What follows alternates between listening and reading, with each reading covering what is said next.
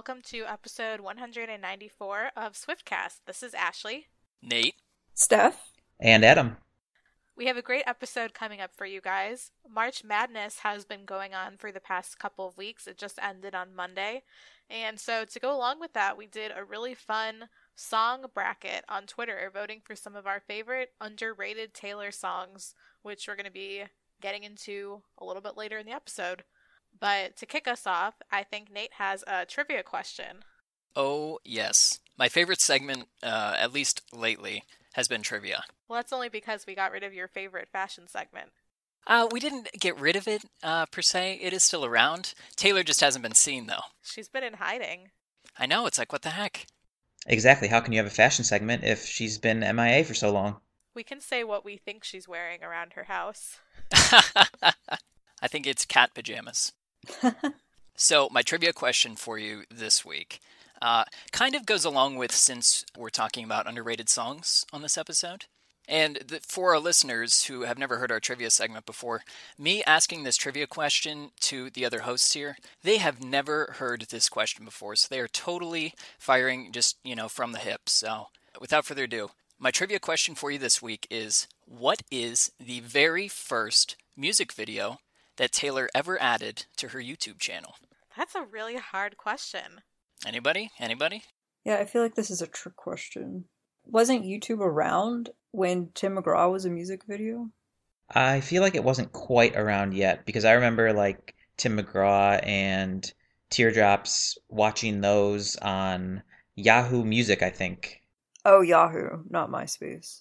Maybe they were on MySpace too. They very well could have been, but I think YouTube came around more around 2007 or 2008.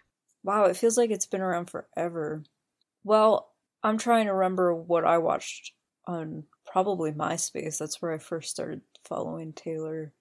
I guess I, am just gonna take a shot in the dark and say our song was the first video on her actual YouTube channel. Okay. And I'm gonna say Picture to Burn. Picture to Burn. Okay. Adam, what do you think? I will go with Love Story. Okay, so it was kind of a trick question. You did get it right that YouTube didn't come out, or at least come into Taylor's life until around uh, 2008. Actually, specifically June 26th, 2008. And the music video in question isn't a formal music video, but it was the official music video for this song. The song in, uh, that I'm referring to here is Should Have Said No. Oh. Okay. And so, if you guys remember, uh, this video that she added was actually her performance from the 2008 CMAs. Uh, if you guys remember, one of my favorite videos or performances. Oh yeah! Wow, that was amazing. Was that where she introduced the waterfall, the rain? Oh yes, yep. She starts off in this hoodie and just looks like kind of a slob, to be blunt, and then she just rips it off. It was so great. And that was, I feel like, starting the trend of her many, many on stage costume changes that she now loves. Yeah. That's pretty cool. I didn't know that. I feel like YouTube has been around forever. It's hard to remember a time when you couldn't just go on there and look up any video. Yeah. You know the really interesting thing I found about this video? Of course, Taylor's YouTube channel is massively popular, but this video, it only has 4.8 million views. Not billion, million. That's it. And that is really one of her best performances. She really stepped it up on that one. Isn't that crazy? Now that we're into talking about 2 billion views for Blank Space, I mean, 4.8 million is just psh, nothing. Everybody should go watch that video. I'm going to go watch it after this. But if for some reason you can't go watch it, we have a little clip just to give you a taste of that very first video that Taylor had on her YouTube channel.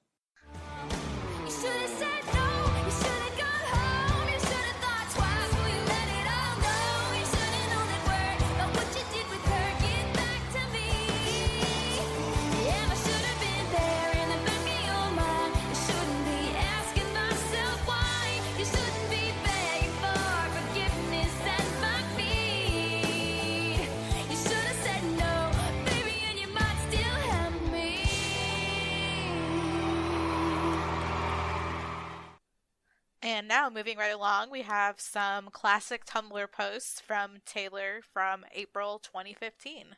So on April 4th, 2015, a fan posted a video with the caption Taylor Swift, in all caps, you need to see my gran rocking out to Out of the Woods. And Taylor said, Great, I'm at rehearsals and we're about to do that one. I will obviously be singing it with that accent this time, and maybe every time.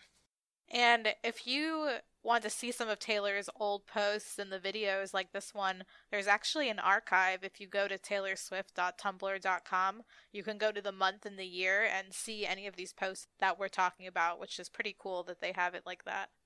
Isn't it so funny to think that at this point in time we had no idea what the Out of the Woods performance would actually be and how amazing it was? Yeah, I think we had so many predictions and hopes for it, including my hope that Jack Antonoff would show up and sing it on tour. But I don't know, I don't think we could have ever imagined the outfit, the bridge, the airplanes, just everything. Yeah, it's one I'll definitely miss. Our next one is from the following day on April 5th of 2015, and Taylor posted a photo with the caption, "When you're 25 and your mom is still like dot dot dot." And the photo is a bag with some goodies in it, and the front of it says, To Taylor, love the Easter Bunny. So Easter was a little bit earlier in 2015. I wonder what they're going to do for Easter this year. I bet Andrea is still going to give her a similar gift bag again. Probably, but we may never know. We still don't know what she even did for her birthday. And I think the thing that I'm missing the most all this time is that as all these seasons and these holidays go by, we don't get to see what she's cooking and baking. Yeah, that's a good point. I miss the baking recipes, photos. Maybe one day there will be a cookbook with all of these recipes she's been saving up for us. We've talked about that before. I think it's a great idea. Maybe not right now, but someday in the future. I don't cook or bake, and I would buy that book. Our next couple of posts are from the same day, which was Easter, I believe, in 2015. And the first one was an Instagram video that Taylor captioned When your parents arrange a competitive sibling Easter egg hunt, failing to take into account that their children are Ross and Monica. And she's referring to Ross and Monica from Friends. And in the video, Taylor and Austin are holding on to each other, trying to get away to grab the Easter eggs. And Taylor is smacking Austin with her bag. It's pretty funny. That was a hilarious video. And then she also posted another one, and the caption on that one said, I've got like a hundred. Good luck. And it showed her scrambling around trying to grab as many Easter eggs as possible. Where were these videos? Do you guys know? I always thought they were in Nashville. I assume they were at her mom's house in Nashville. I feel like usually when they've celebrated holidays all together as a family, they've been at the house in Nashville. Yeah, that's what I think.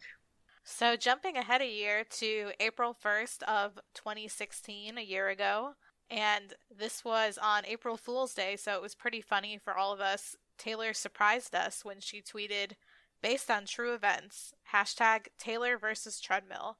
And this was the very first Apple Music commercial.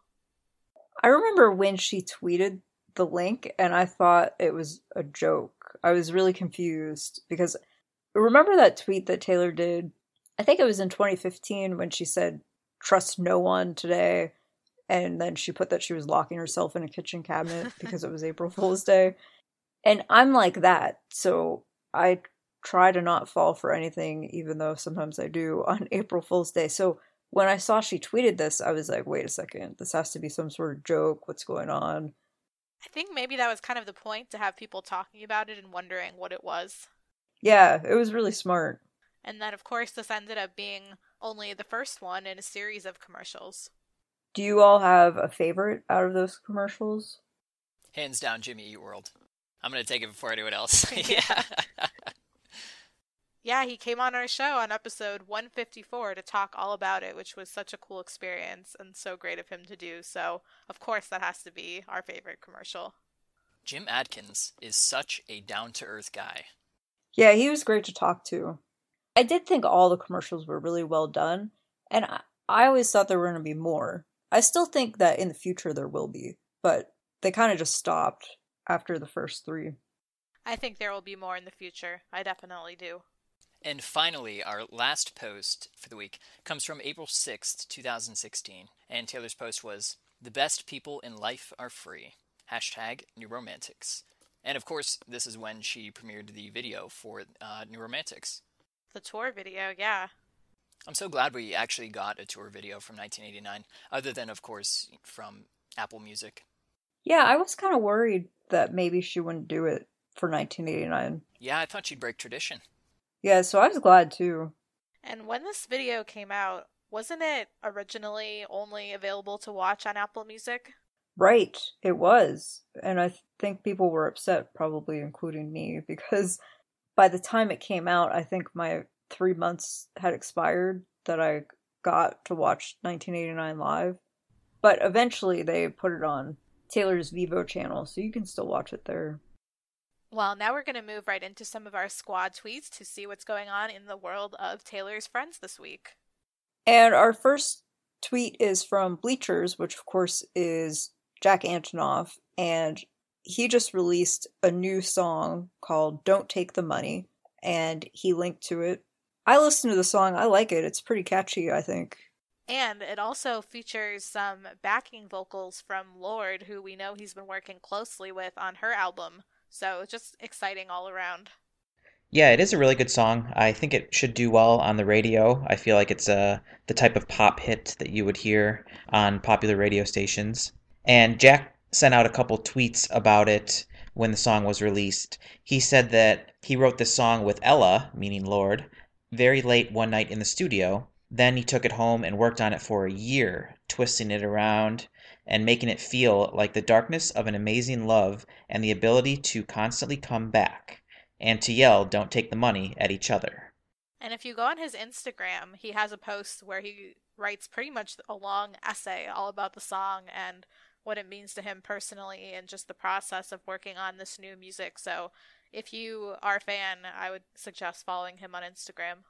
And Ashley, you told me something about a fun scavenger hunt type thing that he did for copies of the song. He did. So fans of Bleachers have been very anxiously awaiting new music for a long time. And so basically, what he did was just tweeted some clues to where fans could go in New York to try and find the song.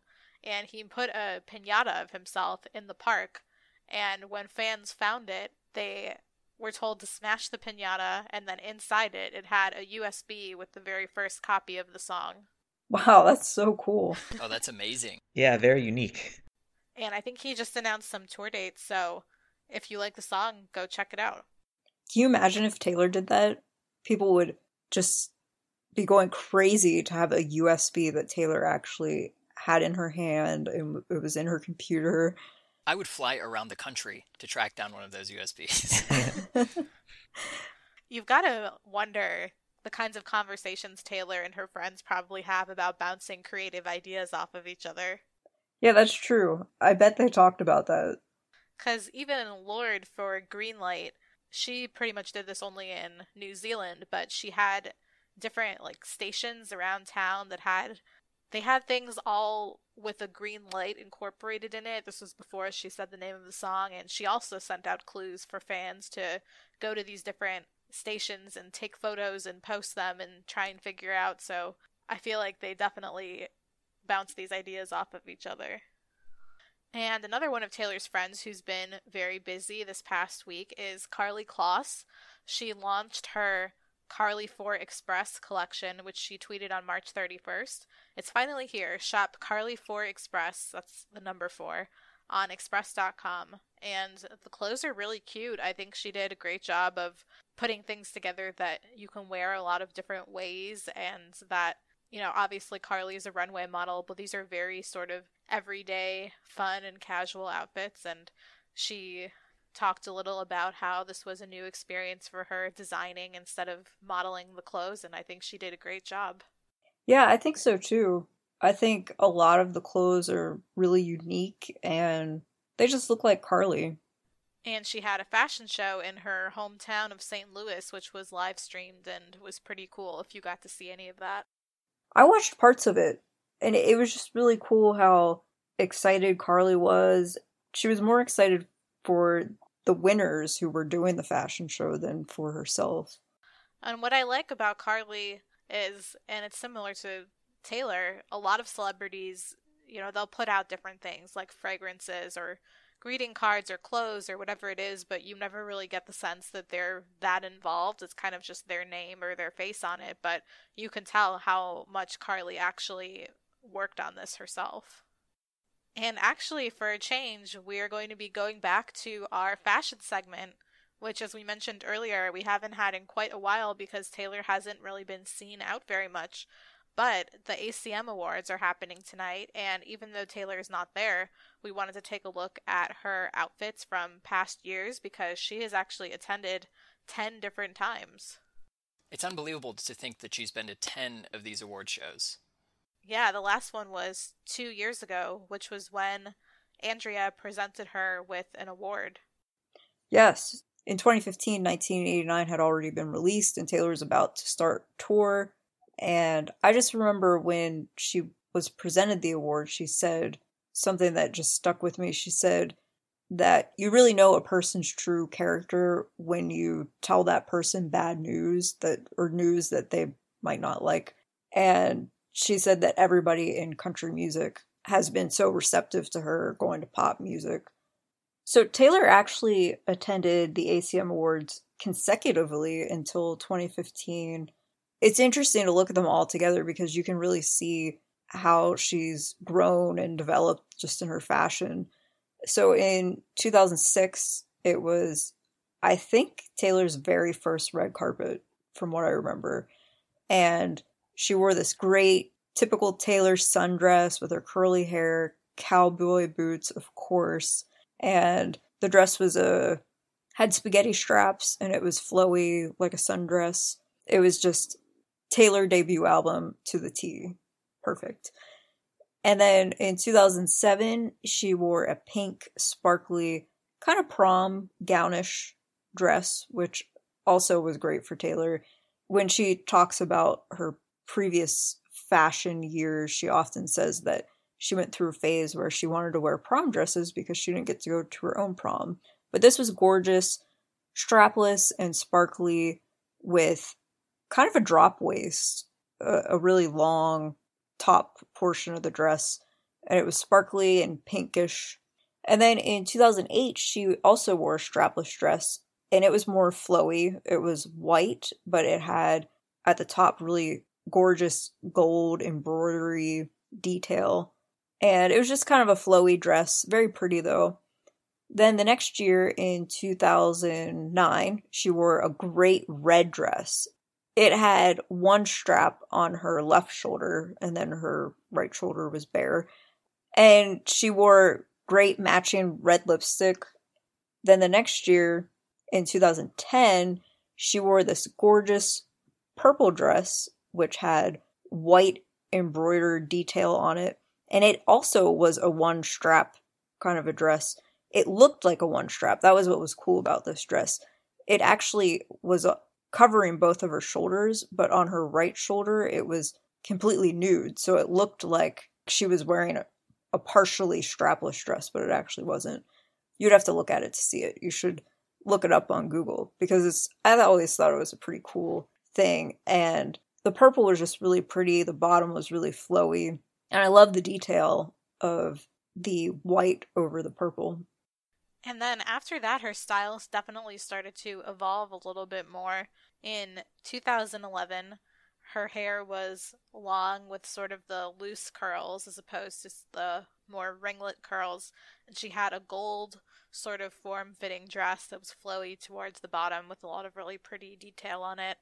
2012, I think, is a pretty memorable look because it's the first time she wore, I think, her hair's down and straight like that with her bangs on a red carpet. And she had the long white dress with cutouts on the side. And then 2013, she wore sort of a silvery metallic gown and she had her hair back in a ponytail, which she started doing a lot around that time. 2014 I've always really really loved. This was this was actually a two-piece outfit. Of course, this was the crop top era, so it was a white crop top with cutouts on the shoulder and then a long black skirt with a slit up the side.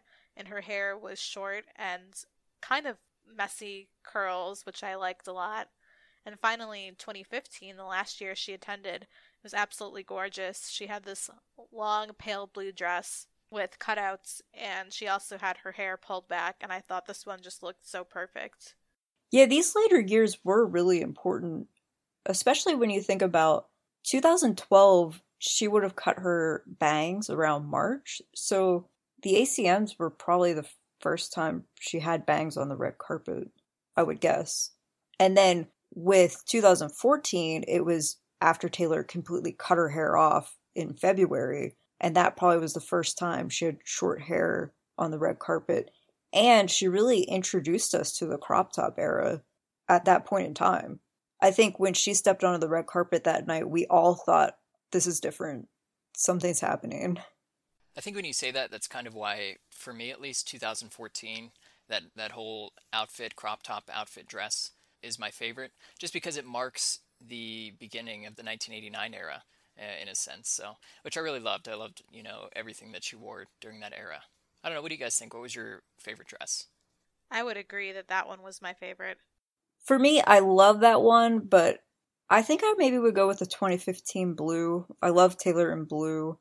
And this was still 1989 ish because it had cutouts in it, but it was really elegant and her hair looked so great. And that night was full of great moments for her because Andrea presented the award to her. But I also did love the purple dress that I talked about earlier. It's just so classy and elegant. And I think it is neat how it looks like it's just one shoulder, but it actually has a nude overlay that you can't really see in photos. Yeah, I think 2015 was a very close second of mine. I also like 2015 and 2014 a lot, but I'm going to say my favorite was 2013. And I don't know if I have a specific reason why, but I just really like the color silver. I think the silver dress looks really good. And maybe it's because it is a different hairstyle that we don't often see that made her look a little bit different. Yeah, I agree. She did often pull her hair back during that time, during the red era. And it's just, it reminds me of classic red.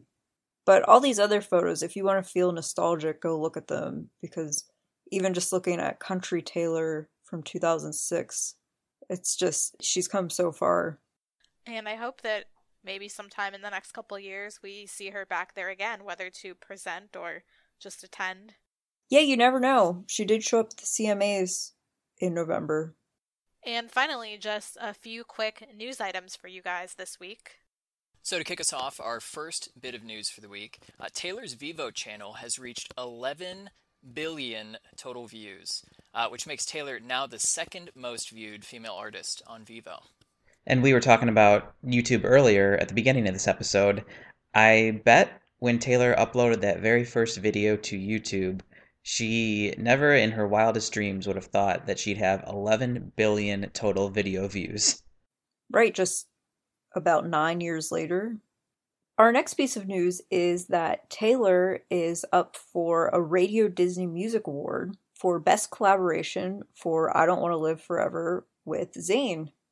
And I have a good feeling about that. I think they could definitely win that award.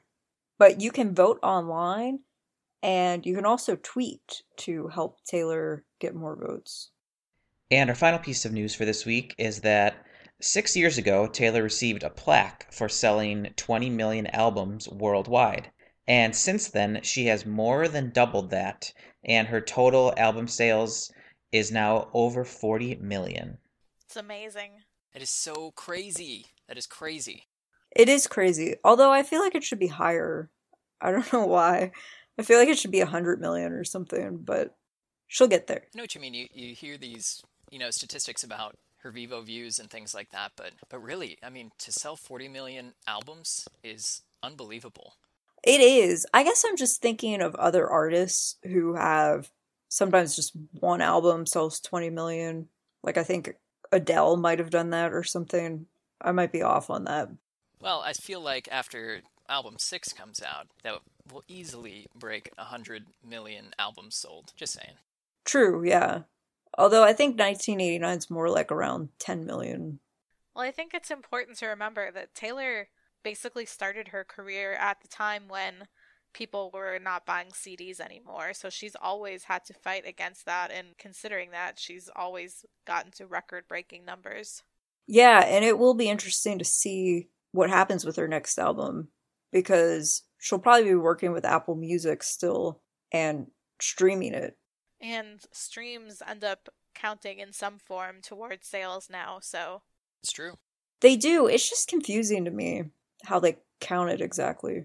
And I think also in this day and age, people are very selective about what they buy. I mean, as Taylor fans, all of us, of course, are going to buy the entire album, album six, when it comes out. But for other artists, me personally, I often don't buy full albums. I'll just buy one or two songs in particular that I want to hear rather than the whole album. So that doesn't count as an album sale. It counts as a single sale, but not an album sale. Yeah, that's a great point the last album I bought was Divide, but before Divide, the last album I bought was 1989. So in the past practically three years, I've bought two albums. Yeah, sadly, that's the same for me. Yeah, honestly, I have, I haven't even bought Divide yet. oh my gosh. I mean, I've listened to it on Spotify and I have the whole album on there, but I keep thinking, oh, I should go to Target and get a copy, but I haven't yet. I don't know. The music industry is just constantly evolving. I feel like whatever the record that's going to be next, whether it's single sales or streams or downloads or whatever it is, I still feel like Taylor's going to come out on top. And she's smart to align herself with Apple Music, who's obviously a leader in that. Yeah, although another exciting thing that I read earlier this week is that people were thinking that Taylor was going to be making her own streaming service. TMZ wrote this article and said that that was what she was going to be doing. It was quickly debunked. But along with all of that, news came out that Taylor's mobile game, which we've talked about on previous episodes, she's been working on developing this mobile game. And it was initially supposed to be released in January of this year. So when we first started talking about it on the podcast, we thought, great, she's going to have an album in the fall of 2016, and then this mobile game will somehow go along with that. But news this past week just said that the mobile game has been delayed. It will be released at the end of this year. So now I'm thinking, okay, mm. so so that's interesting. I just imagine Taylor just sitting in this computer lab 24/7 computer lab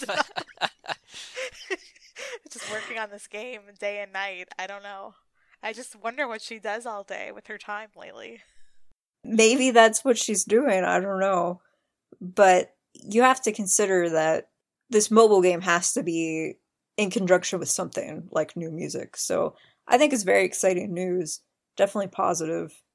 Well, that's all we have for our news for this week. Now, for our main discussion, as I mentioned earlier, we are very excited about the bracket that we did. And we actually got the idea because there was a Billboard article counting down what they considered to be some of the most underrated Taylor songs. And they had some great ones on there, but of course, there's just so many to choose from. And we all always wish that every song could have a video and be a single. So we did this bracket that we set up on Twitter where basically we started with four matchups and each one had two songs from a, particular album. So we did debut, Fearless, Speak Now, and Red. And then we took those winners and we matched them up until we got to our number one pick. So we're going to recap those for you guys and then talk a little bit about some of our favorite underrated songs. So the two songs from the debut album were Mary's Song versus Cold as You. And the results by you guys said that 67% voted Cold as You, whereas 33% voted for Mary's Song.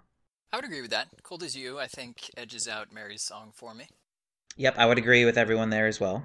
And I set up these choices, so I hope I did okay, because I had a hard time even picking the two to go against each other. Oh, yeah, I think we could all say that there are plenty of underrated songs, so absolutely. The choices were fine, though.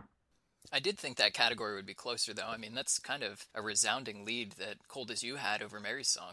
Hmm. I'm just, I'm a little surprised. Yeah, two thirds of the vote. Although I do think Cold as You is a fan favorite. Remember when Taylor performed it during the Red Tour and everybody was Oh yeah, kind of flipping out? that's true. It probably reminded a lot of people that the song existed. Right, and I'm sure some people on the tour didn't even know about the song, and now they do. That's why she should keep performing these older songs. Has Taylor ever performed Mary's song? Not that I know of. I don't think so. That is one that I definitely would love to hear live. I mean, any of these really, but something that Taylor has never played live before. Wow. And wasn't Mary's song inspired by her neighbors? I think. I'm pretty sure, yeah. So our next little bracket was from the Fearless era. The two that were up were Breathe or Tell Me Why. And 67% of you said Breathe was your favorite song over the, uh, 33% for Tell Me Why. Wow, so those are the same numbers as for the debut album. Because Cold as You got 67%, and Here Breathe got 67%. I'm kind of surprised. I think Tell Me Why is a great song. I would have voted for Tell Me Why. I'm in the I'm in the minority here. And I would have had a hard time even voting because they're both so great. Breathe is cool because it has Colbie Caillat in it, and it was really, I guess, one of the first times Taylor worked with somebody who was pretty much her age, and they were very similar. And that song was actually nominated for a Grammy Award for Best Pop Collaboration. Well, I didn't know that that was nominated for a Grammy. That's a good fact to know.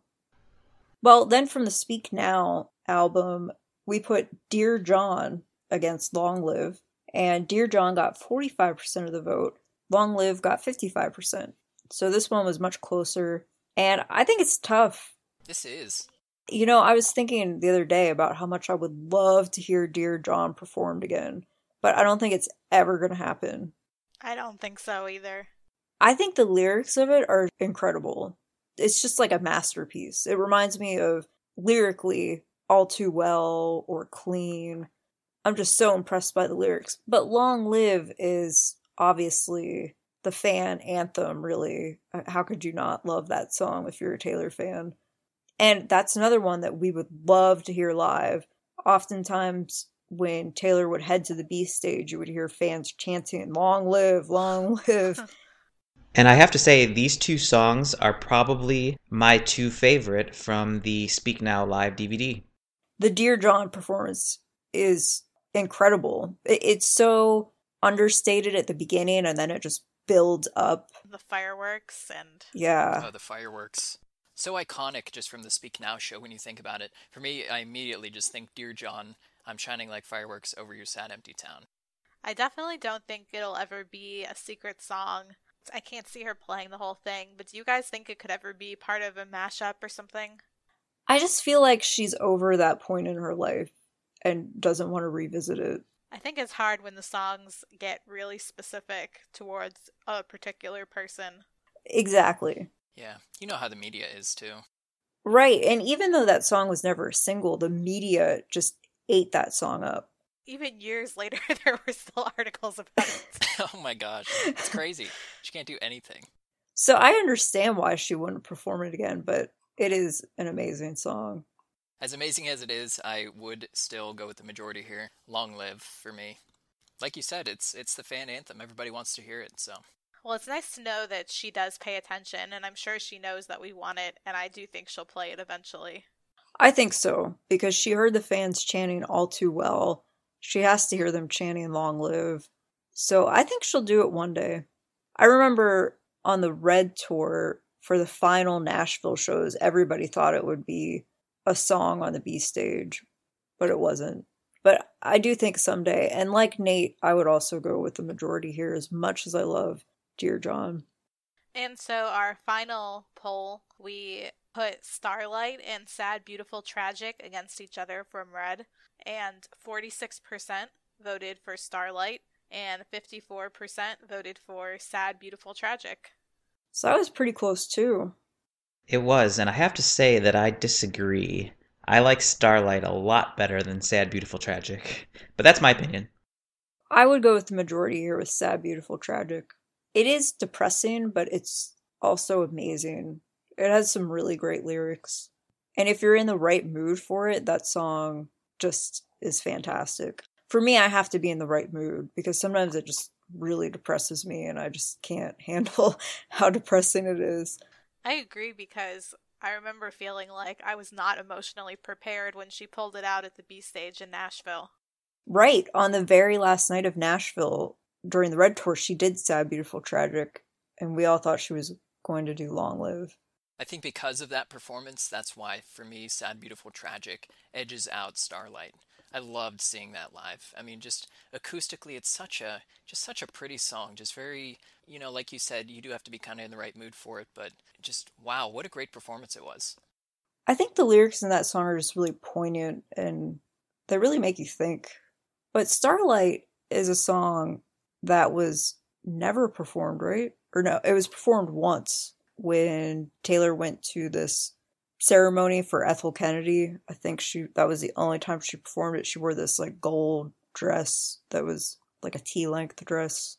I think that's the only time she ever performed it. Does anybody else remember another time? Not that I can think of. I always thought that would be a great song for the tour. So for round two, so we put the winners against each other. We had Breathe versus Long Live, which Long Live came in as the winner at 64%. Then we had Cold as You versus Sad, Beautiful, Tragic, which Cold as You came in at 56% as the winner. I'd agree with both results. I think it is funny though that Cold as You and Sad, Beautiful, Tragic went against each other because in a lot of ways they remind me of each other. They're similar in a lot of ways. And I think probably the reason why those ended up winning is people really connect to those songs that have the most emotional lyrics. Exactly why we love All Too Well so much. So then for the final round, we put Cold as You against Long Live, and overwhelmingly, you selected Long Live.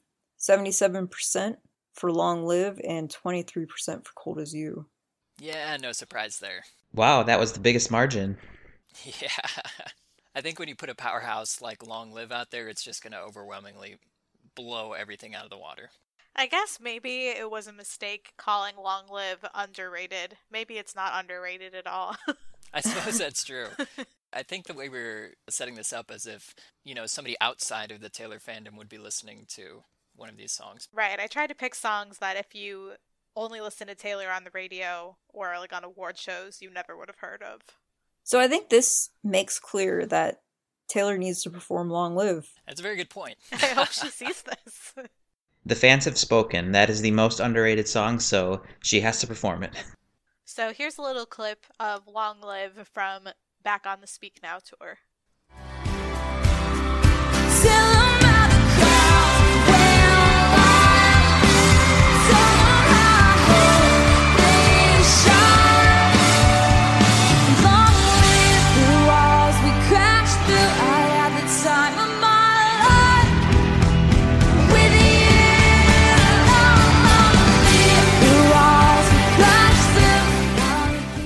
So, how about you guys? Uh, what are maybe some of your favorite underrated Taylor songs? Uh, let's start with the debut album.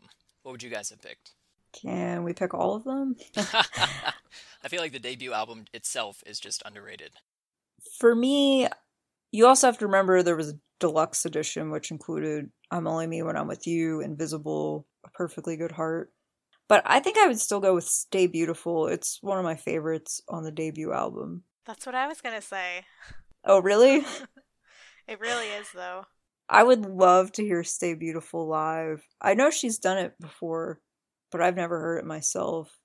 And another fan favorite is always Tied Together with a Smile. I think that really empowers fans. It has such a good message. Yeah, that's what I was going to say. Tied Together with a Smile.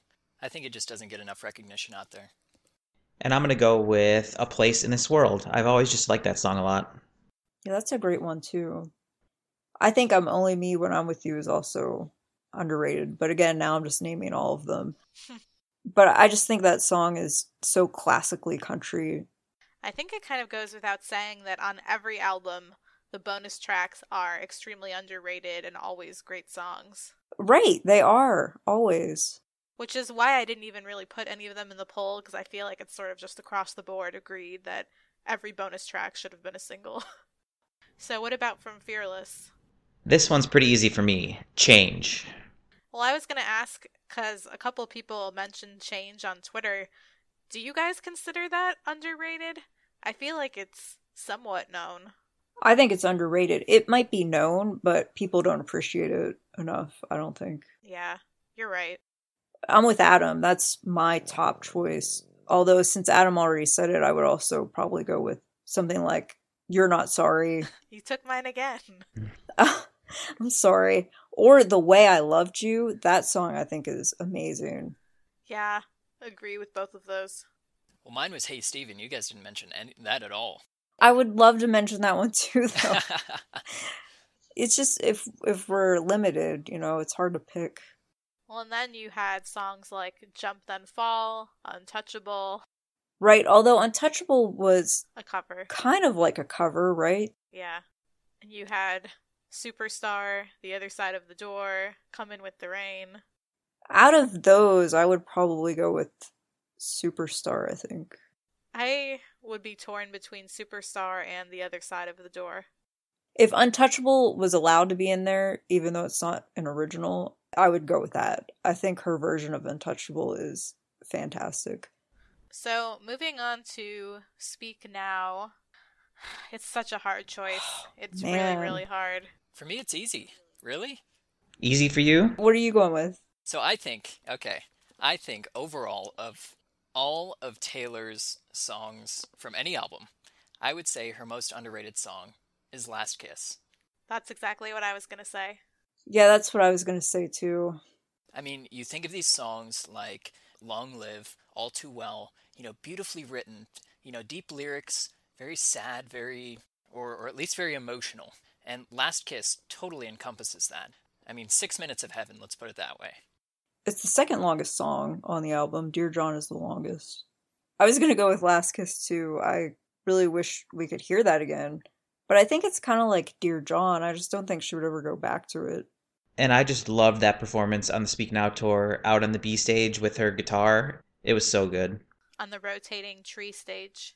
Although, don't you think that Never Grow Up and Enchanted and maybe even Haunted are also pretty underrated? I think Enchanted, because she incorporated into the 1989 tour, I wouldn't consider it as underrated. That's true, yeah. Haunted, definitely. Yeah, that's a great song, and the tour had a great performance. Never Grow Up, she's. Has she performed that maybe once? Um, a couple times. A couple different tours. It's been a secret song. And it was in that commercial, remember? Yes, the wasn't it a Walmart commercial? I think so. And then if you go on the deluxe for Speak Now, then you have ours. If this was a movie, Superman. Ours was a single, so I would go with Superman easily. I think that's a great song. I love listening to that. If this was a movie is so great though. If this was a movie though, I have to admit when I first heard it I didn't understand what she was saying. I kept thinking she was talking about somebody named Eli. that's funny. Did anybody else have that? I think that's one of the common misconceptions from the lyrics in her songs, isn't it? People think she's singing Eli. Yeah, because it it's the point where it says come back to me like you would and when the way she says come back to me like I it sounded like Eli to me. But it is still a great song. Once I realized what she was saying, it all made sense. I don't think I've listened to that song in years. I have to go back and re-listen to that song. Yeah, me too. I'm the same way. So how about for Red? Well, the song that I would most love to hear her play, which I don't think she ever will, would be Come Back Be Here. Oh, you went right to the deluxe. I mean, when I think of Red, that just always comes to mind first because it's probably the bonus track that I go back and listen to the most of all the albums. It is really underrated. And I would also go straight to the deluxe version and say The Moment I Knew. Oh, yeah. A very sad song, which I don't think will be performed, but a fabulous song. For me on the regular album, it's really, really tough. If I could only pick one, I probably would probably say Treacherous. That was a really cool tour performance. You know, her in the ballerina outfit, kind of on the catwalk, the raised catwalk, rather, you know, balancing along as she sang this song. I would probably consider that up there. I might go with I Almost Do. Oh, yeah, that's a great one. And I consider that a little more underrated because I think she only played it once or twice. I think so. Yeah. And I don't know if you could consider Holy Ground underrated since she did perform it during the 1989 tour, but I do think the lyrics are great. I would totally pick Holy Ground if I could. I'm not, I'm not sure how like well known it is. I think it's underrated. I think a lot of people probably don't know what it is. I mean, she did perform it in Austin as well, but the song itself so like upbeat, uplifting. It's just a great song. I feel like we're failing everybody because we're just picking everything, but I'm so sorry to our listeners. I mean, really, we could have started with a much bigger bracket and put like a hundred different matchups. We could have, right? Because there are just so many. That's why Taylor's good at what she does. And if I went into songs that were never on an album, for me, my top choice would be Sweeter Than Fiction. That song has gotten me through some bad days. It's uplifting and positive, and I just love it. And I'm sad that she's never performed it. Yeah, if we were totally picking those, uh, hands down for me, it would be Safe and Sound. I don't know if you guys agree or not. Or Eyes Open. Either one of those. Both of them that she wrote for the Hunger Games. Yes, I would go with Eyes Open, definitely. I would agree, eyes open. And I guess I just didn't feel like including 1989 in this vote because it's so recent and I feel like sometimes it takes a couple years till you really start to reflect back on some of the underrated songs, but the difference was on 1989 all three of the bonus tracks were performed. Very true.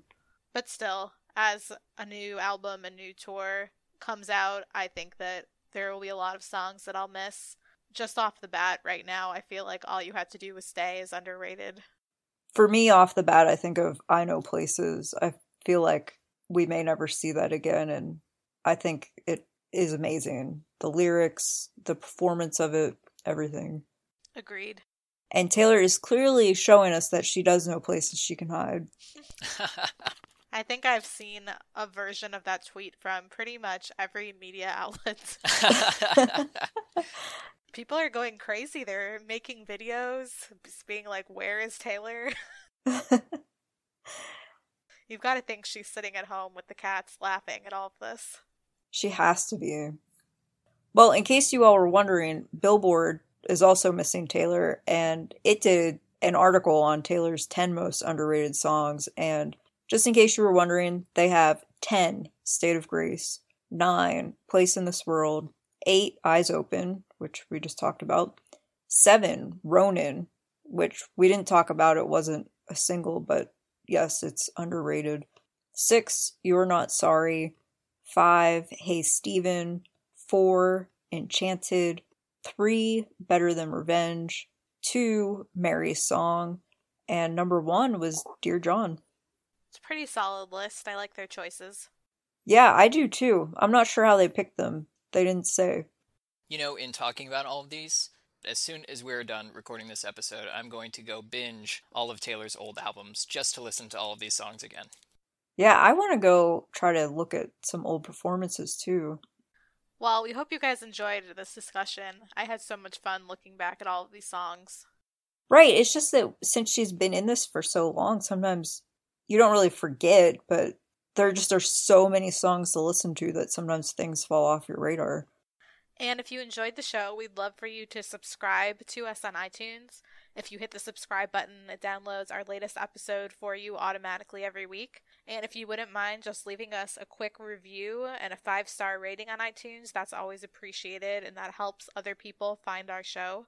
And our contact methods you can contact us with any feedback or ideas or anything you want to talk about. We're on Twitter at SwiftCast13, SwiftCast13.tumblr.com, Instagram.com slash SwiftCast13, Facebook.com slash SwiftCast13. You can email us at SwiftCast13show at gmail.com. And finally, all of this is on our website at SwiftCast13.com. So I don't know about you guys, but I really hope we see Taylor soon because every week it makes me sad knowing that any predictions we could make about what she's going to do probably won't happen. I mean, granted, we never got them right anyway, but. Usually. Usually. You know, it is spring now. I don't know. Maybe she'll come out of winter hiding and, you know, officially step into a little bit of spotlight, at least be seen somewhere. I hope so. Yeah, maybe she just waited for warmer weather. She didn't want to go out in the cold. And especially because with the changing of seasons, we always sort of look forward to seeing her new outfits and new style. That's a really good point. Especially with the spring. In 2014, some of her spring outfits when she was getting ready for 1989 were the best. They really were. I see some of those throwback photos going around Twitter, and I just miss those days because you could always pretty much know exactly when to get online in the morning, and there would be the daily photos. Yeah, that's true. It was usually around the same time. It was like a fashion show in the streets of New York every day. Well, we'll see. Hopefully, someday she'll give us some style tips and we'll get a glimpse of what the next era will be like. As always, thank you so much for listening. And for episode 194, this has been Ashley, Nate, Steph, And Adam. and we'll see you next week. thanks, guys. See ya. Bye, guys. later. Thank you for listening to this episode of Swiftcast. Visit us on the web at theswiftcast.com. Swiftcast is not directly affiliated with Taylor Swift, Big Machine Label Group, or 13 Management.